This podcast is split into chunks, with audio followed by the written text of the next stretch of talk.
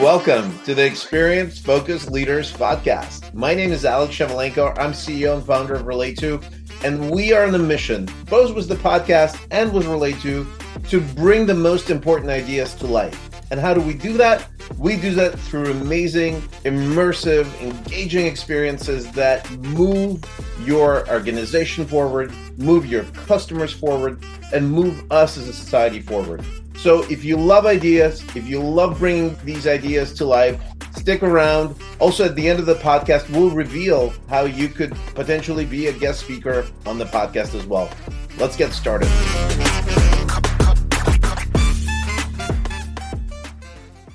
Welcome to Experience Focused Leaders. I'm delighted to introduce to you Greg Head, software industry veteran, particularly CRM software, with three startups under his belt, including an IPO success story. Uh, uh, Greg has been in the traditional kind of venture backed software tech universe, and now he's actually pioneering a new way of thinking about technology startups through his Practical Founders community podcast, where he's advice and and peer group where he's advising 40 SaaS founders on how to build a capital efficient business. Greg, welcome to the pod. Uh, great to be here, Alex. So let's start with the uh, the the subject near and dear to my heart, the uh, CRM industry. One of my 1st mm-hmm. introductions to tech was uh, working at a place called Salesforce right yeah. at the time, uh, right right around the IPO time as an intern. And when we are looking at ACT and we are trying to, yeah. you know, we're still competing with that world. Yeah. Obviously, mm-hmm. the world has changed. You've done a few uh, CRM startups uh, even since then. So tell us a little bit of how do you see uh, bird's eye view over long career in the in this one particular category. What's yeah. changed? What remained the same? I think people, uh, uh you know, people are probably more curious, in particular, what has not changed because everybody assumes everything has changed, right? But yeah. some things are probably re- still the same. I would be, love to hear your perspective on that. Yeah, it's actually one of the things that I think about. Uh, very active in the software business. Now I'm helping, I'm inside uh, 40 different uh, modern SaaS software companies. And I talk to hundreds of founders and, uh, and investors every year. I'm very active. But I spent 30 years building software companies and uh, starting in the early 90s with Act Software, uh, yeah. which was one of the first software products used by millions of salespeople all over the world in the early 90s. Got salespeople on their laptops for the first time and helped start a company called SalesLogix in the early and the mid 90s when sales teams were starting to use software and uh, mm, buying and growing companies and you know two companies to 100 million in revenues and in the 20 2011 2015 timeframe i was the chief marketing officer of infusionsoft. So that was sales crm and yeah. marketing automation for small businesses. So and you took it from 15 to 100 million. So that was a pretty yeah. amazing journey. Yeah. So, and so i played in this sales software in crm software game even before it was called crm and the sales and marketing game they're all kind of coming together. So uh, and I've run software businesses. I've been the marketing leader, the product leader, uh, mm-hmm. the evangelist, uh, the kitchen table to working inside, you know, owning a big P&L inside a big uh, public company with uh, hundreds of employees that report to me. So I've done all kinds of things and I'm still really curious about it. And what has changed and what hasn't changed is a really important question for marketers, for entrepreneurs, and for anybody you know playing the game and uh, trying to create something bigger in the world. So tactics have changed. The world has changed. The internet has come and we've seen different phases of it. Social media marketing technology tracking. Uh, we had sales software in the 90s we didn't have marketing software but we have plenty of marketing software these days of all types. So and the tactics the what works today to uh, find potential customers, engage with them, convert them. All of that is really kind of changing, all you know, uh, pretty quickly. Uh, and unfortunately, in the marketing game, it's if something works, it kind of gets popular and then beaten to death. So there's very few tactics left. Yeah. That well, that's that's uh, one that, of one of our guests who founded uh, and was the CEO of Eloqua. Yes. Oh, uh, oh, great. Sure. Uh, who who you know, Mark yeah. Organ. He yeah. said uh-huh. one of my favorite quotes that I repeat now. Marketers ruin any party they get invited to, and I think that yeah. that that sounds like the abuse of a tactic um, right. is a is a prevailing one. So it sounds like that there's the sort of the short the short term life, right? The the of a tactic is even increasing, right? Like as it used to be that you could run something for a few years, and now these tactics expire in in six months, a year cycle. Is that right. kind of what you take is? Yeah, and it's moves pretty fast because in the old days we had different tactics, television ads or direct mail or mm-hmm. uh, whatever, magazine ads and you know door to door or whatever, just way back when. But uh, these days in the digital world where marketers meet potential customers and uh, attract and convert uh, technologies are cheaper easier broader the you know these weapons of of uh, marketing mass destruction get easily you know there's it's easy to push the button and scale it and uh, they get killed pretty quickly here but you know that's those are the things that have uh, e- even in the software business some things haven't changed and some things have changed. One of the things that has changed is that it's easier to make software. It's easier to go to market than it was even 10 years ago, almost by a factor of 10, if you know what you're doing. So you don't need venture capital to get going.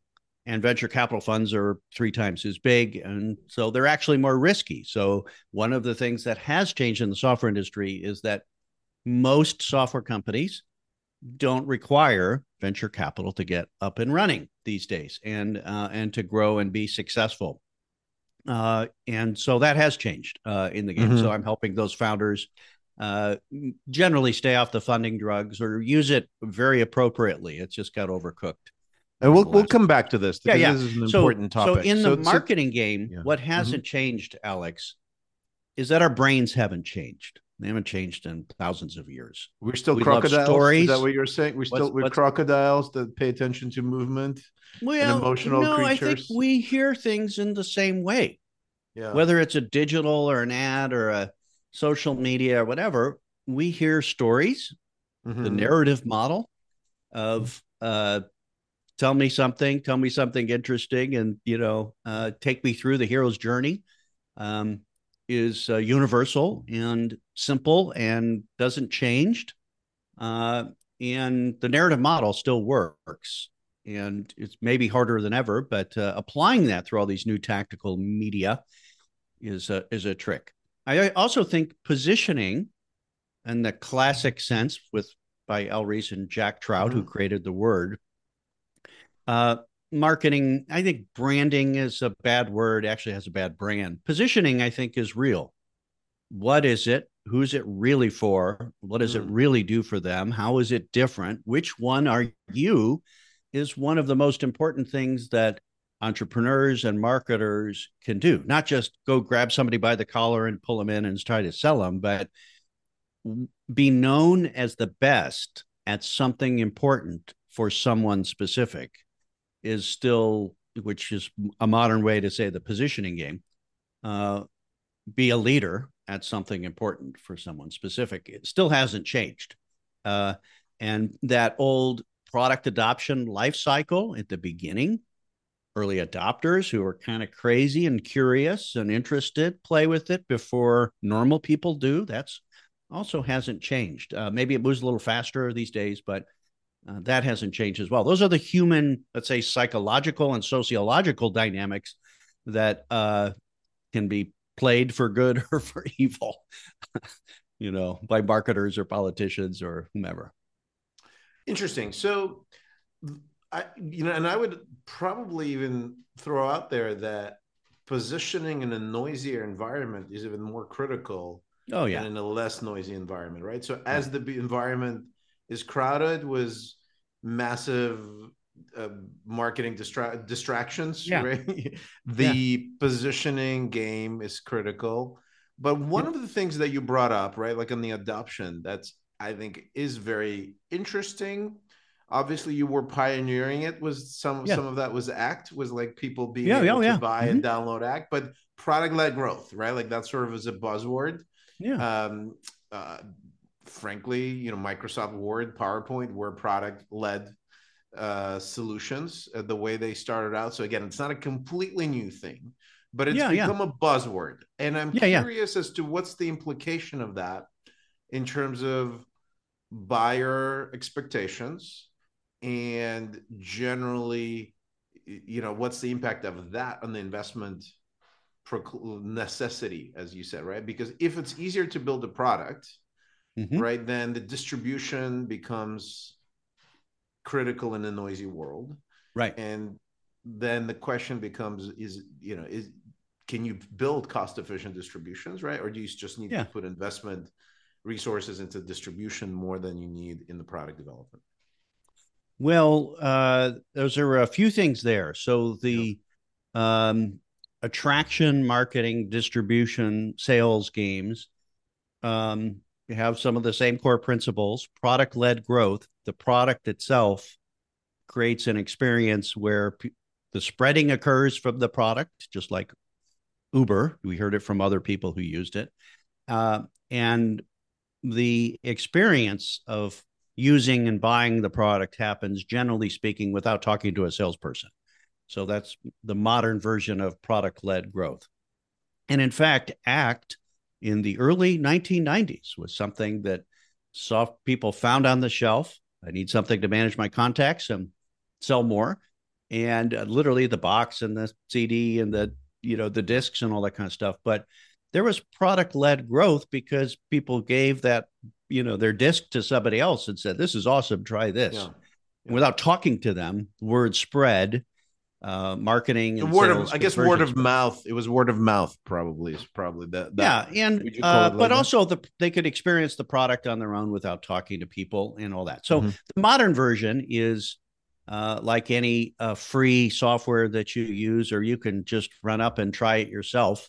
Um, that's the modern version. And that's the antithesis of the big enterprise software uh, that Salesforce railed against. Uh, you know, Salesforce was almost uh, product led. You didn't have At the beginning, yeah, at the beginning, salesperson. You could just go to the website and try Yeah, it yourself, yeah, right? yeah. So, uh, and they even- now- eventually they cut it off right and Yeah. became very enterprise well, now Salesforce is the evil enterprise, you know, Borg uh, these days, and there are a lot of successful CRM sales and marketing software companies where people say, "I know what I want," and they can literally go to the website, learn for themselves, get a trial, get the free version, and the user uh, can drive the uh, conversion, not some uh, heavy-handed salesperson or sales process or even assisted sales. So um, I I think that it's a it doesn't always work. It's not there's no one formula and product everything everybody's going product led. There's still a lot of things that need uh, a discussion that consultative sale or advised uh, advised you know connection people in the process uh, before buying to get a demo to see if this is the right thing. Uh, big complex software still needs people to have big complex conversations and so forth. But when you know uh, over time, more and more things become I don't want to say commoditized, but at least known. The position and the market adoption is uh, well known. Everybody needs one of these things, and the product led growth game, the do it for yourself for try it yourself for free um, can be very efficient for uh, practical founders. Uh, you do need a lot of volume. You do, do need, let's say, hundreds of thousands of tries to get tens of Right. thousands of demos to get uh, thousands of paying customers to get hundreds of paying customers who pay a lot. So it works in that kind of model where big crowds, like a lot of it people, has are to be mature SEO. category it Yeah. has to be mature category you have to be able Yeah, to most of the time. Most of the time. So let Yeah. let's actually so so let's pinpoint that is is the emergence of these new maybe more efficient buying channels like Mhm. product led Yeah. is that enabling this practical founder movement that Yeah. you're advocating for Yeah. or are you finding that hey a lot of my practical founders are you know niche solution for enterprise, right? And they just mm-hmm. niche down, and it's very efficient to get you know yes 100k deals up front. Yes, right, and then and then maybe experiment with other dimensions as the product matures. Right. So like especially historically, that's not, I would say majority is like, hey, let's start very low end and then over time we move up yeah, into yeah. the enterprise, right? That's the classical play. That's what Salesforce but did. That's what Salesforce, but tends to be a VC backed play for some of the reasons. It's hard to get a perfect uh, product perfect. And then the distribution volume, you know, is still competitive, even if you're trying to acquire product generated leads, right? You need to get them in somehow, and that that doesn't happen like magic uh, versus the yeah. enterprise sales, right? And that also has its own expenses. And so I, I'm a bit um, of two minds actually. Like, yeah, what's the what's yeah. the what is there like when you look at the peer group, maybe the people you advise, and then tens of thousands, is it leaning towards product led or is it leaning towards mid market enterprise as an initial step right. into the market? Well, here's how I see it as somebody who literally was in the game uh, for all these years building software companies uh, right there, um, building global scalable uh, companies from startup to scale. And, you know, I'm talking to 500 founders a year about what's working in their business and how they're approaching their funding and their end game. So here's how I see it. Uh, 20 years ago, you needed 10 engineers or 20 engineers to go build a Windows software product that worked on servers, the box, and all that kind of stuff. Yeah. Salesforce kind of changed that with a new web software. But um, even then, back then, you needed a lot of uh, engineers. So you needed to raise venture capital to get the product built to go to market. Then you needed to raise another venture capital round to go do marketing expensively with ads and then build a sales force that would go knock on doors in enterprise right. or you know you had to spend big money to get out there uh, these days you don't need to do either of those in most cases in some cases you do and vc funding isn't bad it's just overprescribed and generally misunderstood by founders but there are way more options for serious software founders to go to market efficiently and fund their growth 30 40 50 even 100% growth with customer revenues, not outside funding. So uh, mm-hmm. funded a- along the way. Product led growth is one of those. To do paid ads that convert efficiently or SEO that converts efficiently to high volume traffic that tries out your product, and many of those buy if your product's good. So that's a high standard. But there are other ways to go to market efficiently and it's kind of a myth that if I have VC funding, I can go to market efficiently. Nobody is advertising their way into a market hmm. successfully.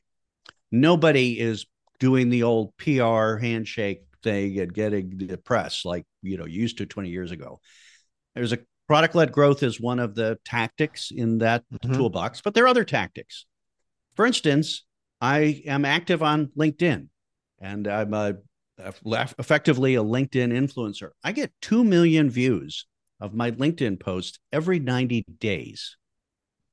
I have effectively, I mean, it's not free. I'm, I do the work to do right. it, but I don't need to raise VC funding or crack the book publishing game to go get an audience of, you know, uh, hundreds of thousands of uh, people in the software game.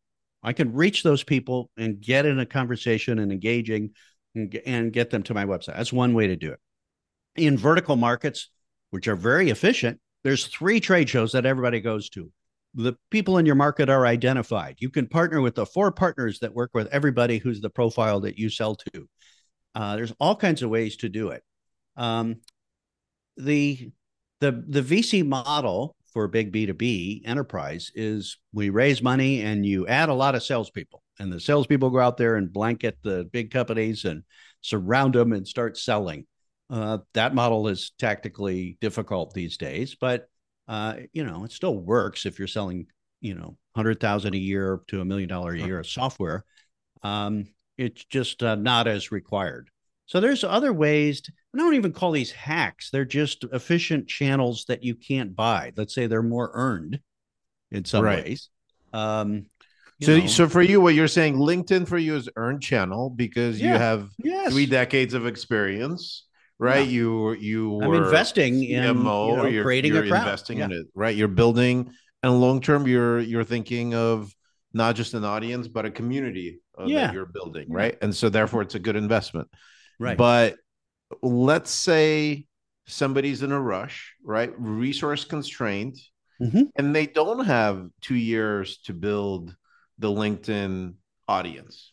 Yeah. Right. Are so what are you finding that are you said ha- the word hacks, right? Everybody's looking for a magical hack, you know, of cost yeah. efficient channels. And also I'm kind of curious are you only seeing practical like the startup founders being interested in this cost efficient uh, go to market uh, approach or are you seeing corporates that are looking to innovate and build new products experiment with new areas are they adapting some of the same uh, techniques especially in this environment as well well there's a couple things there so i'll generalize big companies don't innovate like creative frontline uh, edgy entrepreneurs Okay. It's an advantage for the small companies that don't have billion dollar quotas that they can do things uh, creatively and differently.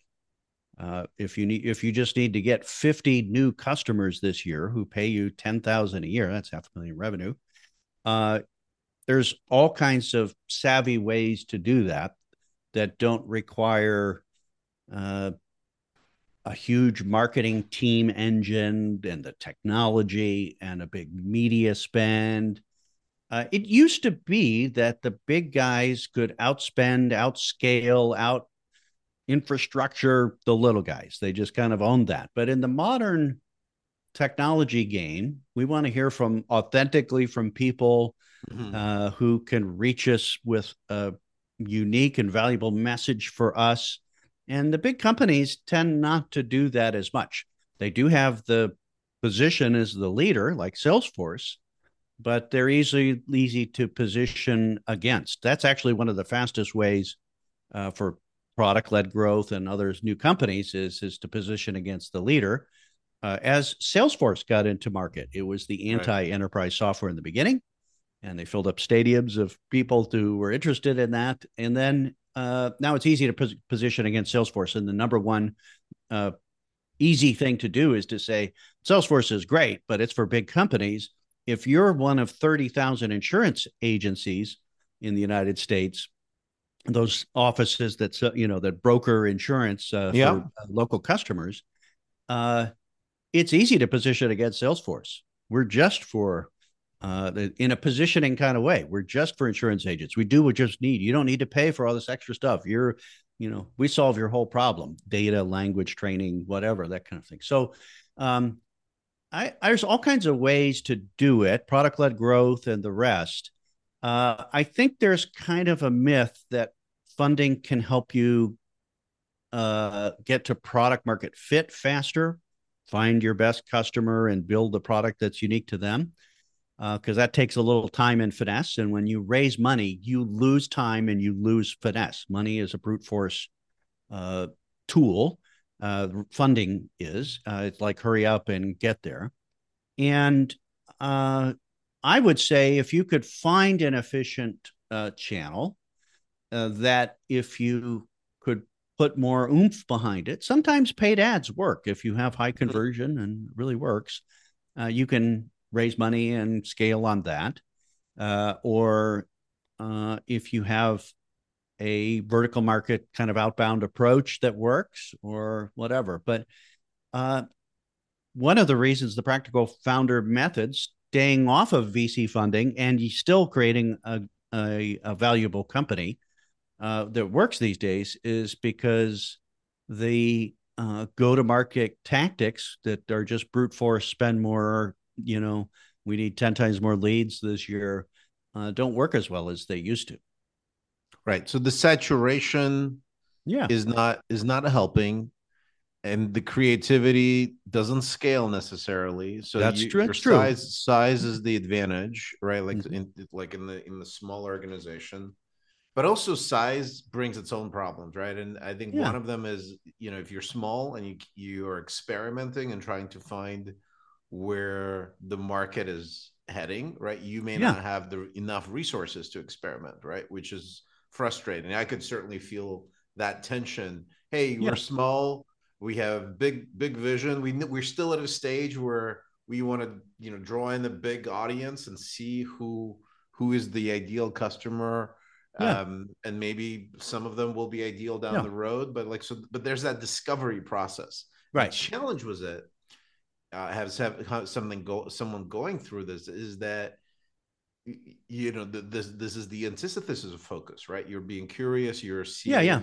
Mhm. directions right? Right. so the conventional vc advice is focus focus focus focus maybe have a plan b. I've heard like some more sophisticated people say well you focus on this market but you probably want to have like another market kind of ready to go. But that's about it right? Like that sort of is the Yeah. conventional wisdom.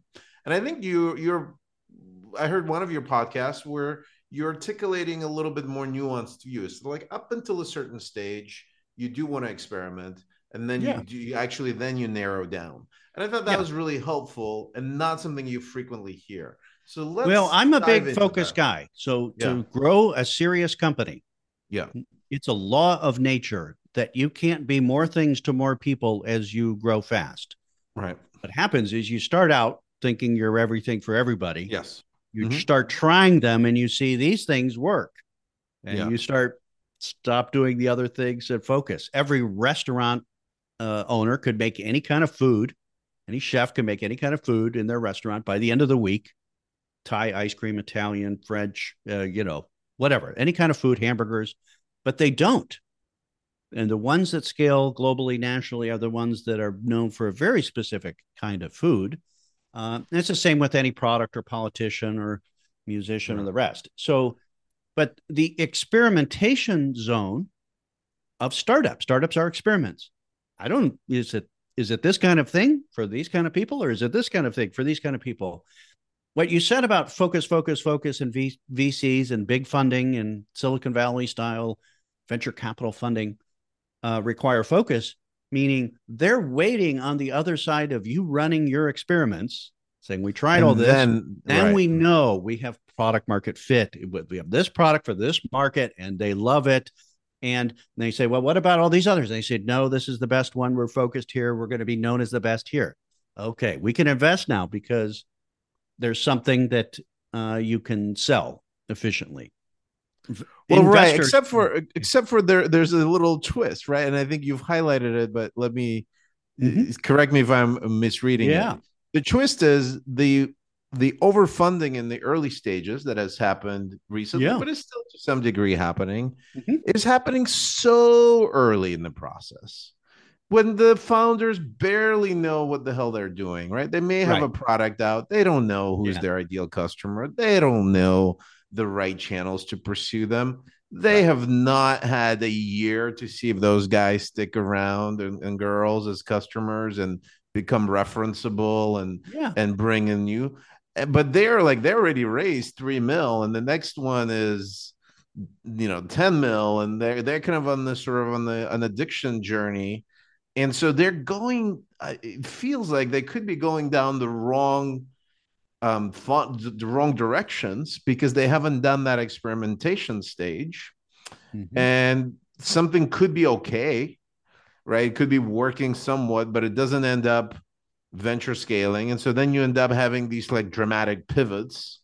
And Yeah. you know i have Yeah, it's very common.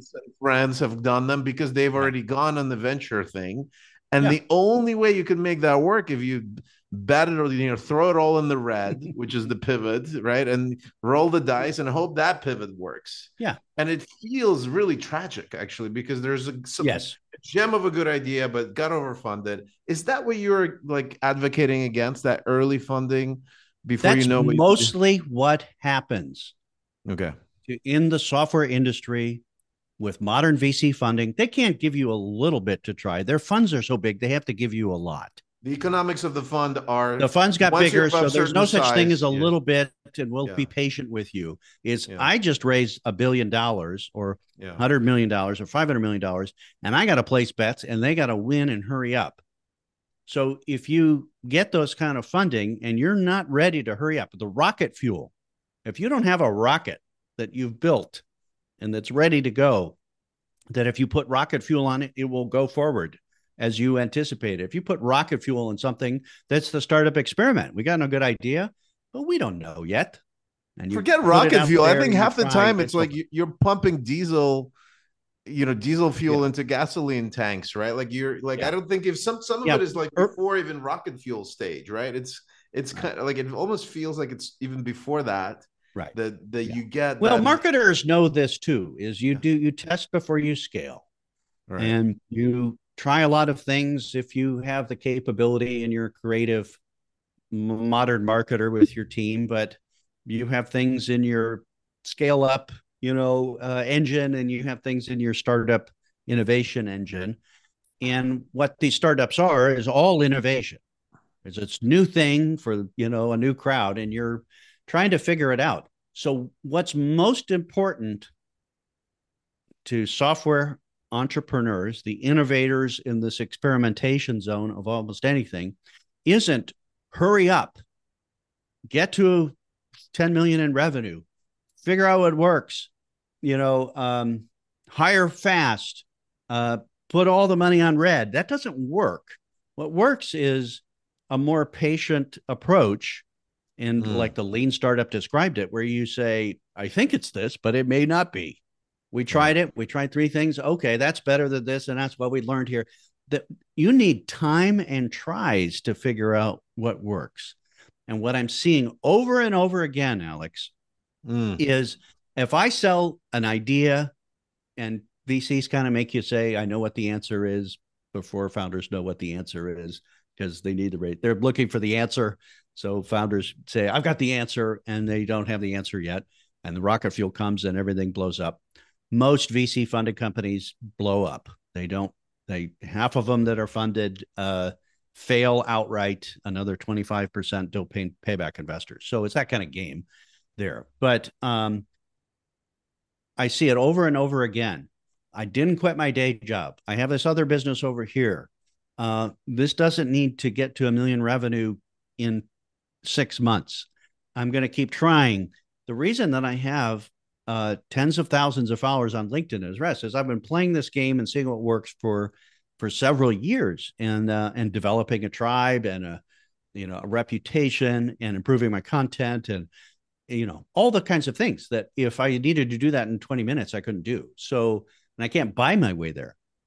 Uh, buyers don't want by the way buyers don't want people who bought their way there they want authentic you know validated uh you know solutions that are built just for them which is uh, again hasn't changed there so um it's not to say that vc funding can't work it right. just usually doesn't and in the modern vc model in the modern go to market and software building model uh funding too early is uh, overprescribed and misunderstood. And, and, I would almost argue, and I think you would, I hope you would agree, is that the modern VC, I think because you're using that word, modern VC yeah. does not operate the same way that traditional VC did. Traditional VC yeah. was a little bit more measured. It wasn't an overnight. That was a little more practical in the old was, days. Literally, it was more. It was yeah. more pragmatic. Exactly. It kind of had stages, and it wasn't overfunded. Yeah, but there's the riches. You know, this happens and there's another human factor we could say that hasn't changed. Yeah. Right. Let's say the greed, the greedy. scale, the ego. There's a lot of ego plays, all those humans things that uh, are natural, and uh, you know I'm not immune to it myself. Um, and it happens in a lot of uh, industries. The big industrial complex, all of a sudden we perceive that it's the only way to do it, and in fact, it's almost never works. And uh, you know, it's very rare when you get an exit, and it's not the most common way that software companies are started. Um, and it's not the best way to grow for most founders, but it looks like it. So, yeah, the VC funding game has changed. They're hurry up and get me to, you know, um, raise more money, keep going. That's quite painful right now for most funded founders out there. So, Alex, I know it's difficult in your business, right? Trying to build the product and find customers and run an experiment. And, you know, it's very challenging. I totally understand that. It's worse and will end and it will lower your odds if you said, I got two or three million dollars in funding from an impatient investor. And I don't think that, you know, if you knew what your game was and you had a rocket ready for rocket fuel, I'm not against that. But um, so that's the key you know. word, right? I think like you're not counter VC. I think you just need to know what game you're playing. Be, yeah, you know, open eyed. And I think the the biases that I think most founders get is from the press, right? Because it's the TechCrunch stories. Yeah. It's the venture announcement that people yeah. congratulate you on. Yeah, They're it's the ecosystem too, whether right? you're in Paris or Silicon Valley yeah. or Dallas or whatever. Mm they're kind of oriented around i call it the funding industrial complex they're kind of oriented around get funding spend funding on us the events the pitch events yeah. the people on stage i raise funding yeah. so forth so there's this clapping for funding which is kind of like you know clapping for i'm just taking a major prescription that has very high risks you know um, where, where's where's like there's not that much. Nobody's going. It's kind of implied, but nobody's going. Oh, great! I'm getting really intimate with my customers. I'm really getting in. Yeah, really all that complicated stuff. Which right. is, I tried seven things, and now yeah. I figured this angle of my product and this corner of my product for this corner of this market. Oh my gosh, they love it. And it took us, you know, 18 months to figure that out. And now, you know, uh, the milestone that people should be clapping for is I I got through my experimentation phase and I'm starting to build a more scalable recurring revenue SaaS company. And I got to a million dollars of recurring revenue.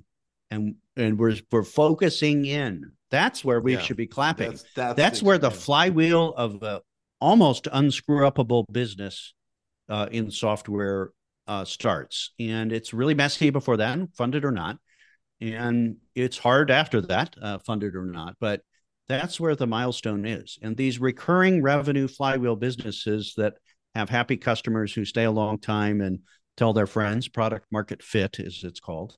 Um, you know, those are very valuable. This is why software companies are valued at multiples of revenue, not multiples of profit, is because they're really hard to kill. Um, and if you grow them 20% a year, all of a sudden they're, you know, market leaders, not in the same pace that VC funded, uh, you know, money needs you to perform. Well, let's talk about the value, right? And how that value gets calculated. So there is kind of the exit market, as in uh-huh. somebody buys your company. Yeah.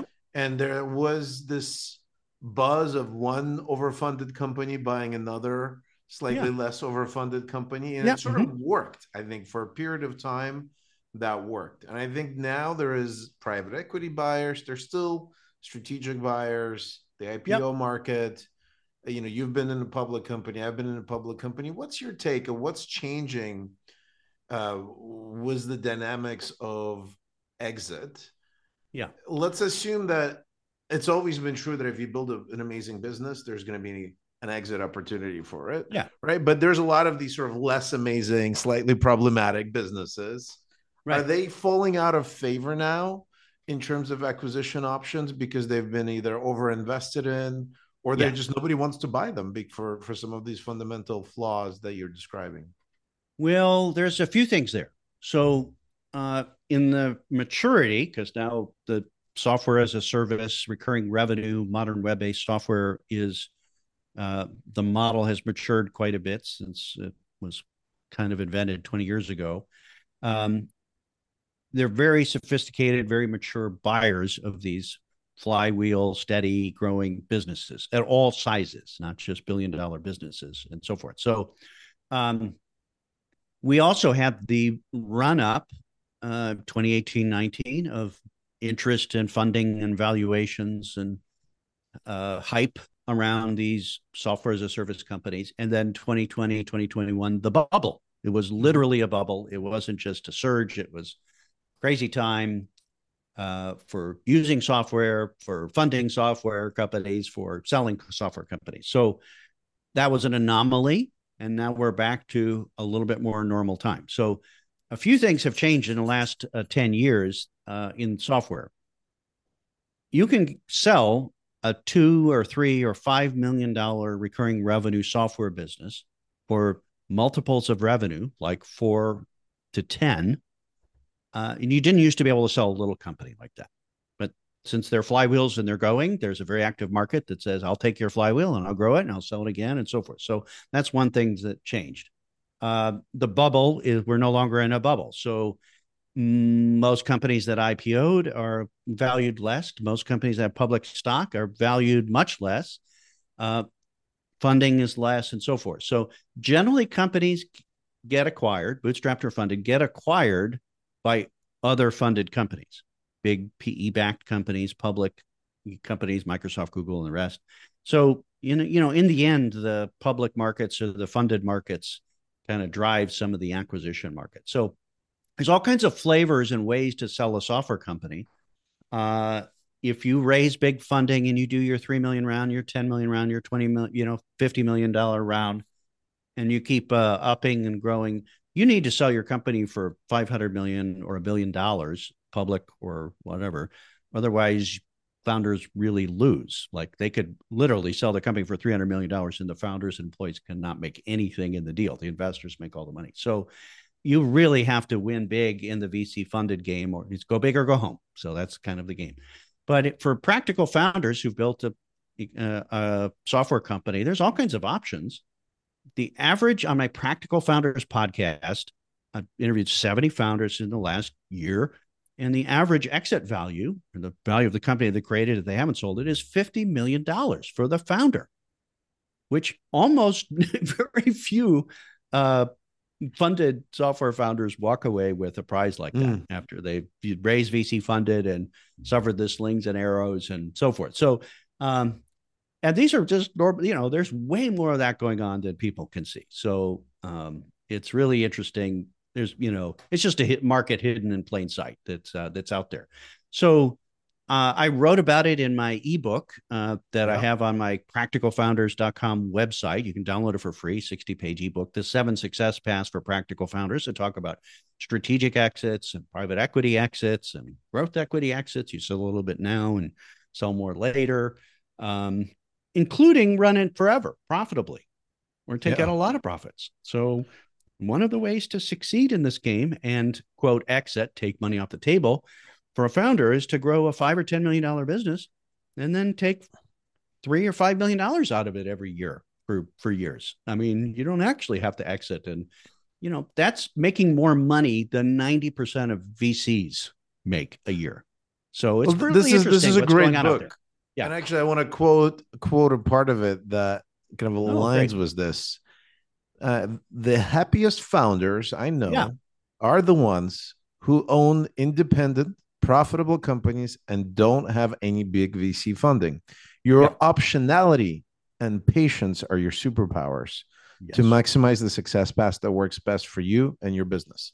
And effectively, that's what I think you're you're kind of highlighting on the exit part. If you don't need to exit, yeah, if you don't have that pressure, yeah, just and hopefully you're working on something that you're passionate about and deeply yeah. find enjoying and not killing yourself to please an investor with some sort of made up growth plan that uh, you know typically I don't know not... if it's hopefully it is what happens if you can build a sustainable software company it's amazing when you do yeah. creative things with your team and your customers and people are happy and you know uh, people say well we'd like to buy your company and you say well make an offer and they give you a lowball offer and you say no thanks i don't need to spend five minutes with you. Like let's let's keep going right? Like, i'm going to double the business in a, one or two or three or 10 years anyway so you know i don't have to do anything. And in fact when you sell a company to a strategic mm. uh, or when to a private equity investor it's it's no longer your company the founder has to go find something else to do and it generally screws up the company all that culture and you know uh, charm that you've built up, all that knowledge generally gets dissipated. You know, uh, my buddies at Eloqua, when uh, it was sold in I think 2008 to Oracle, the, the old I used a, an old joke. So here's another thing that hasn't changed. Uh, what do you get when you cross Eloqua and Oracle? The acquired with the acquirer. So I would ask my buddies at Eloqua Oracle. They would say, "What do you get when you cross Eloqua Oracle?" A lock you know. And I'm like, "No, you get Oracle." And they went, "Exactly." Five minutes after showing up there, it's no longer Eloqua. All that charm, founder goes away. The you know the climbing the hill, the quest, everything else, it just goes into the machine. And if it doesn't fit in the machine, it's going to die. So that happens. What do you get when you cross Figma and Adobe? One of the big deals. You get well, Adobe. You, you, get you get a currently uh, yeah. a legal case whether right. it's even so going to happen. For those of right. us that love yeah. to build great products and get happy customers and build amazing teams and and really clever businesses, it's never been a better time to grow a soft, create and grow a software company, a valuable software company. Uh, right now, if you can do it without big funding, which is because you don't need to get on it. What you fundamentally you're saying you no longer need to be on a hamster wheel. You just need to be creative yeah. and scrappy, right? And there yeah. are there are simpler ways to build a product and to go to market on a product. And it, it actually requires you to be savvier. There's a myth that the smart guys raise funding and the C students don't raise funding. Sorry, bootstrapper, you weren't yeah. part of the cool kids. Now, if you're smart enough to go to market and get to product market fast and run the tests and build a team and be super efficient, uh, like if you're savvy enough, you can stay off the funding drugs. And what's happening now in a lot of tech centers is this um, indigestion from the overfunding of 2020, 21 uh, is kind of running its course. Yeah. Companies are shutting down, the gun to the head, kicking out founders, uh, laying off employees. It's really kind of no fun in Silicon Valley right now. Um, at big companies and a lot of small ones. And a lot of founders are saying, that didn't work. There's got to be a better way. So I'm out here waving my hands, and I, as I did during the run up, you you you don't don't take it. It's not going to end well, and there's a better way to do it. So um, so on that note, so let, yeah. let's let's dig into this because actually one of the things that opened my eyes, uh, looking yeah. at the space around content in particular, that where you know we we focus yeah. on was my my own startup. It turned out that many of the more successful companies now that are kind of poster child for success Mm. One I would say is Webflow, kind of no code yeah. mm-hmm. success story. We we know we love the mm-hmm. founders, the the yeah the business they built, but it, it was actually a third version of a yes. content management system built by the same founders. It's raised some a little bit of money that went into that experimentation phase for a really long time. Yeah. And um fundamentally was not an overnight success story by any stretch of imagination. Even yeah, very few things are. Yeah, what is right. why why does it need to be? Yeah. Well, Literally. I don't know. That seems to be the story, right? Canva. Everybody knows Canva. We love Canva. We have a lot of yeah. users who use Canva. Turns out, you know, the founders of Canva built a couple other related businesses right before Canva, right? And so they've been at it, doing that experimentation, owning the problem. And um, that solving the puzzle. You, you if you can solve, the puzzle, right? Like you can't yeah. solve like, and what you're saying is VC funding, um, never like like you're saying it doesn't solve it today, but one could argue when you really drill into some of these stories, even in the past, it wasn't even solved back then. Right, it, like it, it was. It really, those stories just were not advertised because everybody wanted to look like a genius that that mastered it you know overnight yeah and i mean let's say it is possible to raise funding in you know in the early stage but you kind of like we did with SalesLogix i was the product manager for the number one software product for salespeople in the world in 1995 6 where i quit my job and with the founder of that product who sold the company to to uh, Symantec. What do you get when you cross Act and Symantec, right? So we we I kind of was in there for a few years. We started a company. I knew exactly what the market wanted. I was literally at the trade shows watching them bounce around between Siebel and all the booths and talking to a crowd in the booth. And the market was evolving that quarter. Sales mm. teams were finally saying, I need one database, I need all my deals in one place. And this was the time that it was actually happening. So we knew if we built a product that got everybody in one database and was, you know, the CRM uh, kind of story, uh, the modern CRM, a precursor of that, that we could sell it. So we raised funding to build it. We raised funding to go to market. We built a channel. We were the mid market leader there. And uh, it was a wide open market. It was harder to build software. It was easier to find wide open markets. Now it's completely opposite. The puzzle is trickier, but it's figure outable uh, if you get enough time and tries. It's just if you try to rush it too fast or throw money at it and solve it with paid ads or something like that, it generally doesn't work. There's more there's more leverage in the business than ever um, for marketers and, you know, and entrepreneurs and the rest. But it also is a the puzzle is a little trickier. So I so it takes that, it takes. So I, I love that idea that actually the, it takes it, it's more clever to be bootstrapped. Yeah, and, I, um, I, actually do and, see this. Yeah, uh, they have more product market fit, more mm. tracking, more mm. discipline mm. about their go to market spend and their conversion, uh, which you can have if you're not trying to triple the business every year. If you have mm. modest growth rates, right, you could find the ones who are ready to buy, who won't leave right away, right? You don't have to overcook it. And um, you can be very savvy and very frugal and very efficient.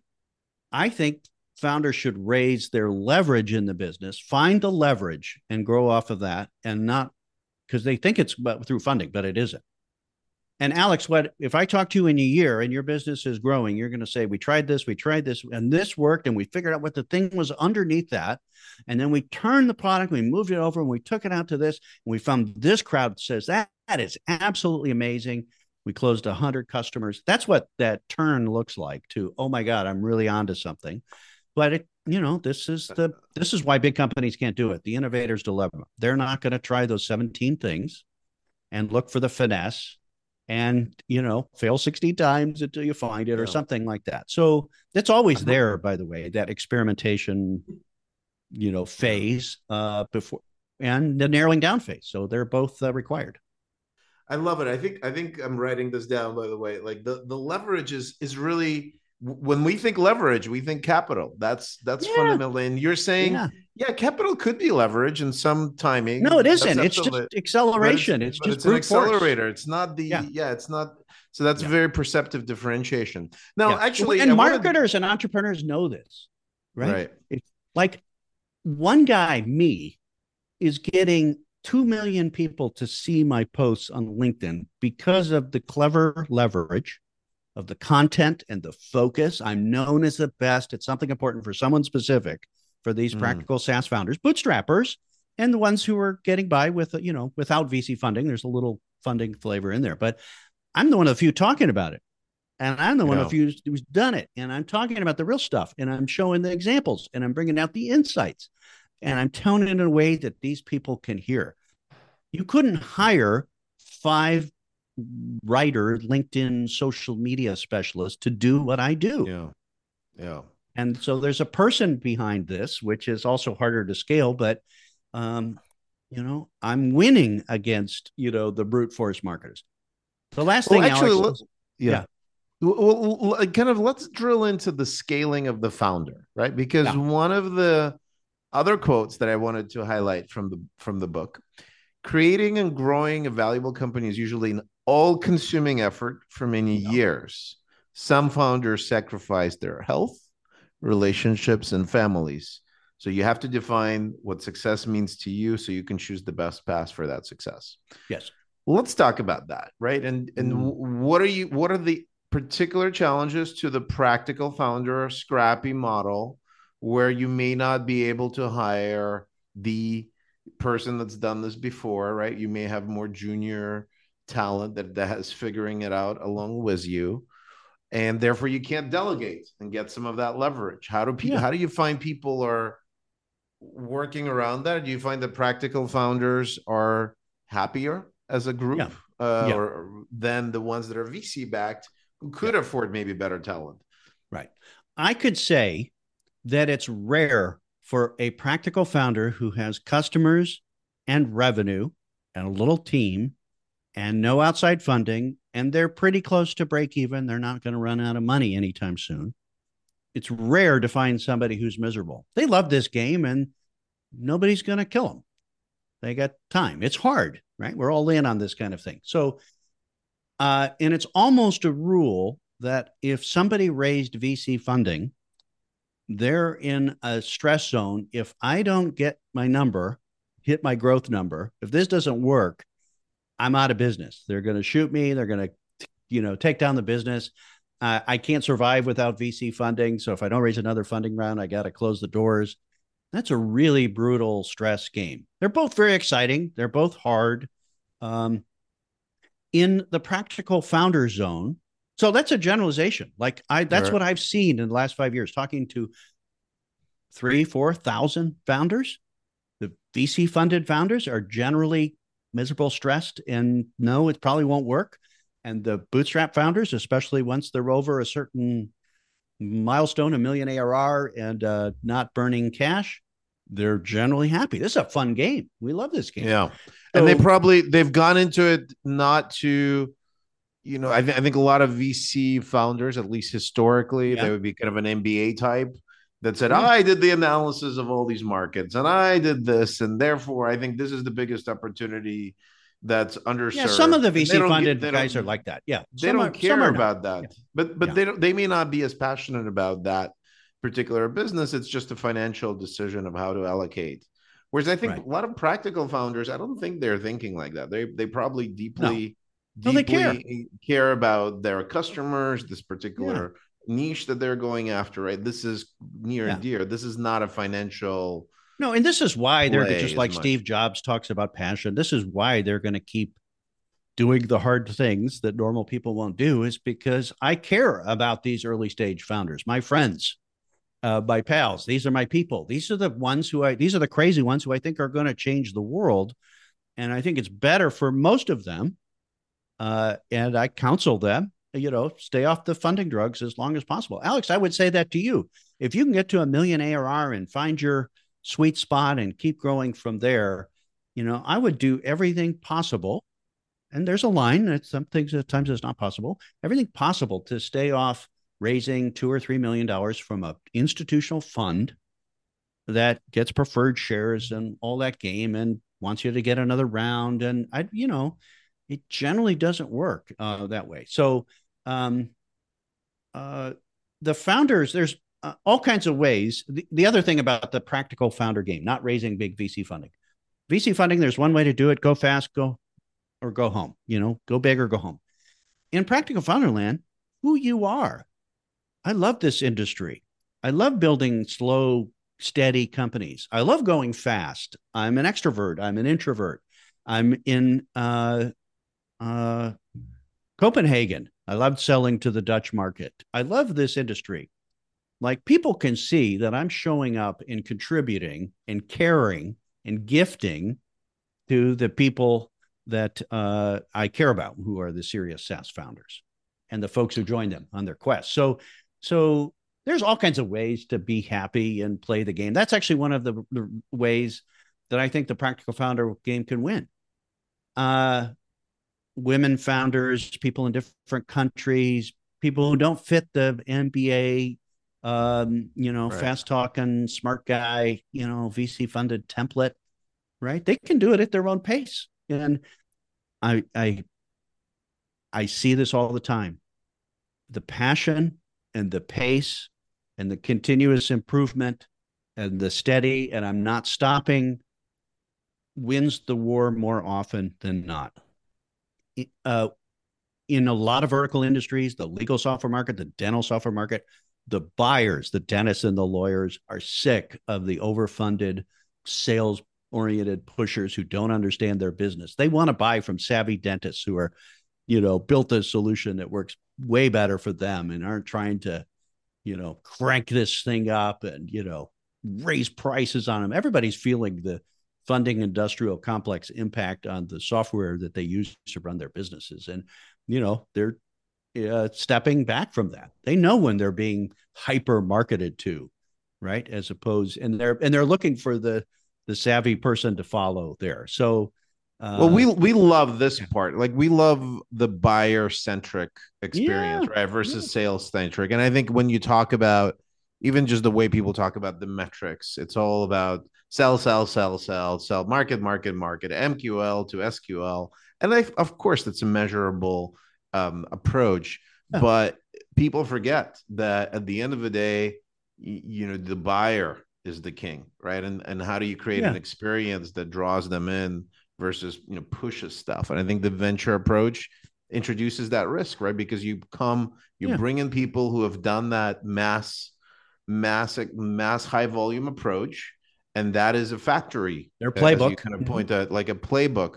And I think increasingly you need a different playbook, right? You need a playbook that draws Yeah. people in, that or whatever them- playbook works. There, you know, Yeah. find the leverage in your playbook, right? find the leverage in your playbook. Now, but I will say this, and I'm curious what your response to it is. Like, so great, patience is wonderful. We all agree about creativity, experimentation, but people are people, and if there is no pressure out uh, external pressure of some kind to do your best performance we tend to drop off. We tend to get familiar. Even entrepreneurs who are driven could get kind of stuck in a hey i've done this. It's kind of it's comfortable and you don't push yourself as much. This happens obviously to large businesses right they kind of slow down they get comfortable Yeah. certain processes get embedded uh, I think one of the advantages of the VC funding model, because the returns need to be substantial, there's a pressure, right? that to pressure to continue to grow an experiment, and it, you know, sometimes that pressure is helpful because there's there's a big opportunity. There may be competitors coming in, so you do need to move faster in some markets. What's your take on combining this patience and passion and some degree of independence, as you described, Mhm. with hey, let's take the best out of the VC model, right? They're like they're pretty Well, I think the best out of the VC model, I don't see any practical founders that are not working hard and pushing hard. Okay. Uh, I think uh, we just went through with 40 founders what their general vision is for next year. And generally, the growth rates across all my 40 founders in my peer group is about 30%, which is what funded companies are growing at right now. Um, Hmm.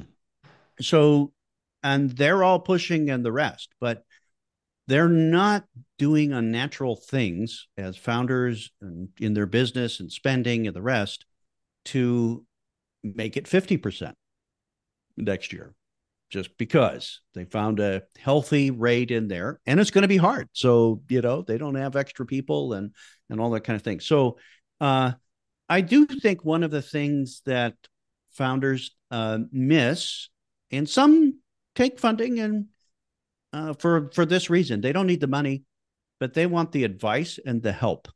Hmm. um, and google took funding not because they needed the money but because they wanted the best help on the planet for scaling a software company kleiner perkins and the rest. So uh, so help I, uh, generally bootstrapped and practical founders uh, spend less and get less um, experienced help uh, from you know investors can bring help in networks and you know they've been through that phase of the growth game before and so forth. So uh, that's generally the thing there but uh, i think uh, i think they're they're not sitting on their laurels nobody's sitting on their laurels uh, in this game on the right. opportunity there they have different So- time frames like Yeah. uh, yeah i'm going to be a $50 million business but i don't need to do it in th- four years So like the company that I helped Yeah. start went from a kitchen table, let's start this Yeah. company, to a hundred million in revenues in four and a half years and 500 employees. It was crazy and it was brutal. And the company effectively isn't around anymore. It wasn't a long term kind of strategy. We did the rocket ride game and went public and sold it and, you know, did all that kind of stuff. So, uh, you know, there's another way to do it. And, you know, all kinds of gradients from 10% growth to 50% growth many of the my practical founders are growing 100% a year so you know and they're doing big complex you know heavy solutions and there it's not just these little lightweight little apps you know they're they're doing really serious stuff but they're finding the leverage to be able to do it so I'm not looking back to the investors. So let's say I'm an investor and I want to um, propose my capital to a practical founder. Yeah. What do you think the investor should be doing to appeal to this type of founder that does not want to be dependent on the investor? But you know, the founder has already reached, let's say, a million ARR as you describe, right? And they they mm-hmm. have mm-hmm. some some degree of sustainability. They've done the early experimentation phase. What would well, be my pitch as an investor yeah. to that type of founder? The traditional VC pitch, the big VC funds, the Silicon Valley funds, and there's a game that's played, and there's people who win that game. But uh, that traditional pitch is you need to take five to 15 million because we raise this big fund and we can only invest big chunks. And then in five to seven years, you need to sell this for half a billion to a billion dollars, or we'll fire you along the way and we'll change you. And we have preferred shares and you're going to raise more money along the way. That doesn't appeal to these practical founders. They've already bought their independence. They know what they're doing, they know what works, uh, and they're not going to screw it up. So that traditional model doesn't work with these kind of founders. And those VCs know it. I know those VCs, and they're like, yeah, I know these people out there are going to be successful. We can't inter- in, invest in them. Their total available market is too small in that vertical, and they're going to do fine. We just can't win in our, our game. Um, to appeal to those practical founders, you need to say they there literally need to be practical investors. Mm. We invest smaller chunks. We don't expect crazy growth rates. We expect reasonable growth rates. We'll help you with the things that you don't know that you need yet hiring senior help, building scalable go to market engines. Uh, you know, the, the, those are things that are challenged as you move from startup to scale. Um, and we are relatively patient, meaning we don't have to get our money back in five to seven years, or we're going to start, you know, uh, making you do unnatural things. Uh, most VCs would rather see a slow growing company fail than, you know, uh, keep you know keep it on the books for another uh, five years. They, it's just not the way their funds work. So, um, so growth equity and some private equity investors and some patient practical capital a lot of times from founders of the rest says you know we will here we're here to help. Uh, this could be your last round. That would be good. We like your efficiency. Um, you don't need to sell it right away. We see some opportunity we think you're the guy we're going to help you to run it we don't not going to push you out uh, we want all of our uh, investments to win by the way those things i just said it's not how the traditional vc game works so Got it. Well, Greg, this has been really fantastic advice for anybody thinking about how to build a sustainable, independent yeah. business, right? Achieve more control over the future of their business and potentially decide, right, whether you are ready for investment decisions, right? I think it's really important to highlight that you're not saying no. It's just like, yeah. like, like we said, it's an accelerant at the right stage at the right time when there's a perfect alignment. And I'm really, really glad that you're introducing this worldview, which doesn't get you know publicized in the press releases and yeah and the tech tech media, but fundamentally could impact you know 95 percent of the yeah. actual people building. I'll take 90. Business.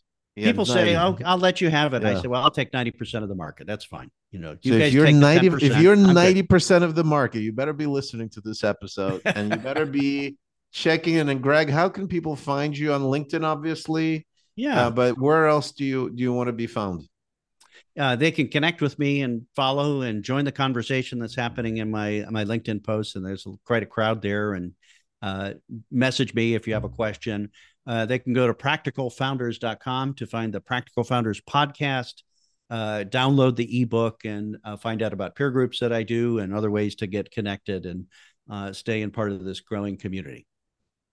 All right, it's global too. Pr- That's another thing too. Is just as many founders in Europe and India and around the world who are building these kind of software companies as there are in the U.S. So it isn't a Silicon Valley phenomenon or New York or London it's everywhere else. So I'll take everywhere else.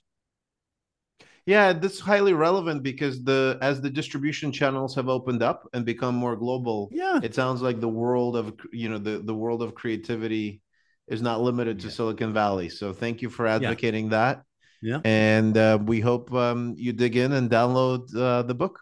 Thanks right. so much, Greg. Thanks, Alex.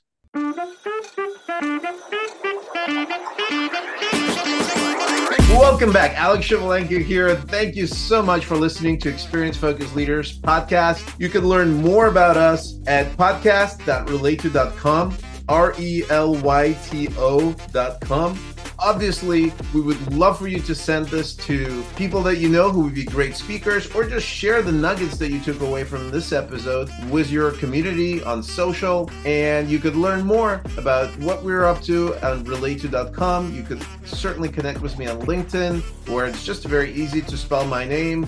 You have to have a master's in Ukrainian. It's Shevelenko, S H E V L E N K O. Would love to connect so that we can move together the way the world communicates about its most important ideas. Thank you for listening. We hope to see you next time.